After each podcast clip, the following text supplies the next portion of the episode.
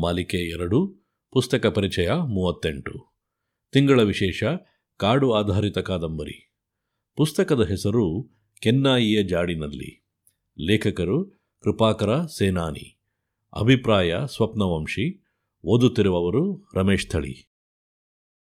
ಲೇಖಕರು ಕಾಡಿನಲ್ಲಿ ಅಲೆಯುವಾಗಿನ ಅನುಭವಗಳ ಬಿಡಿ ಬಿಡಿ ಲೇಖನಗಳ ಸಂಗ್ರಹವಿದು. ಕೆಲವೊಂದು ಬರಹಗಳನ್ನು ಪತ್ರಿಕೆಗಳಲ್ಲಿ ಓದಿದ ಪರಿಚಯವಿದ್ದರೂ ಪುಸ್ತಕದ ಹೆಸರನ್ನು ನೋಡಿ ಕೇವಲ ಕಾಡು ನಾಯಿಗಳ ಬಗ್ಗೆ ಬರೆದ ಪುಸ್ತಕವೆಂದು ಏಕನ್ನಿಸಿತೋ ತಿಳಿಯದು. ಇಲ್ಲಿ ಆನೆಗಳ ಬಗ್ಗೆ, ಕಾಜಾಣ ಹಕ್ಕಿಗಳ ಬಗ್ಗೆ, ಕಡವೆ ಜಿಂಕೆಗಳ ಬಗ್ಗೆ, ಹುಲಿಯ ಬಗ್ಗೆ, ಚಿರತೆಯ ಬಗ್ಗೆ, ಕಾಡಿನಲ್ಲಿ ಅವರಿಗೆ ಸಹಾಯಕರಾಗಿ ನಿಂತ ಚೆನ್ನ ಬೊಮ್ಮರ ಬಗ್ಗೆ, ಮುಖ್ಯವಾಗಿ ಕಾಡಿನ ದಟ್ಟತೆ, ಅದರ ವಿಸ್ತಾರ, ಕಾಡಿನ ನೈಜ ಸೌಂದರ್ಯ, ದುರ್ಗಮ ಕಾಡುಗಳ ಭಾಗವಾಗಿರುವ ನಡುವಿನ ಬಯಲುಗಳ ಬಗ್ಗೆಯೂ ವಿಚಾರಗಳಿವೆ.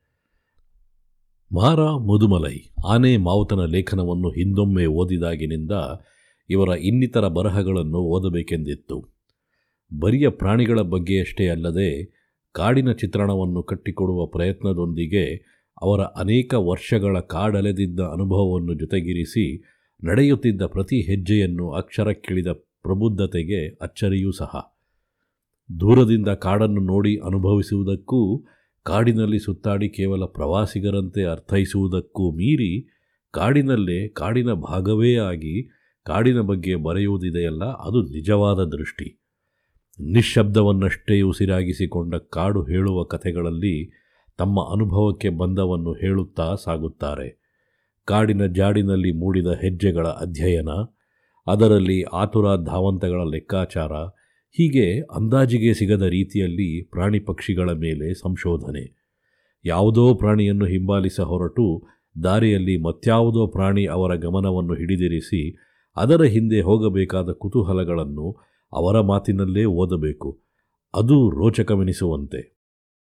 ಇಡೀ ಪುಸ್ತಕದಲ್ಲಿ ಕೆಲವು ಲೇಖನಗಳು ತಮಾಷೆಯಾಗಿದ್ದರೆ ಆನೆಗಳ ಕುರಿತಾದ ಬರಹ ಅವುಗಳ ಅಂತರಾಳಕ್ಕಿಳಿದು ಅರ್ಥ ಮಾಡಿಕೊಂಡಂಥವು.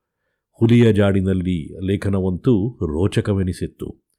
ಇಡೀ ಪುಸ್ತಕವೇ ಕಣ್ಣಿಗೆ ಕಾಣದ ಕೊಂಡಿಗಳನ್ನು ಸೇರಿಸುತ್ತಾ ಜೀವ ಪರಿಸರದ ಅದ್ಭುತ ಸೃಷ್ಟಿಯನ್ನೇ ಮುಂದಿಡುತ್ತದೆ. ನೀವು ಕೂಡ ಪರಿಸರ ಪ್ರೇಮಿಯಾಗಿದ್ದರೆ ಪುಸ್ತಕ ಓದಿಲ್ಲದಿದ್ದರೆ ಓದಿ ನೋಡಿ.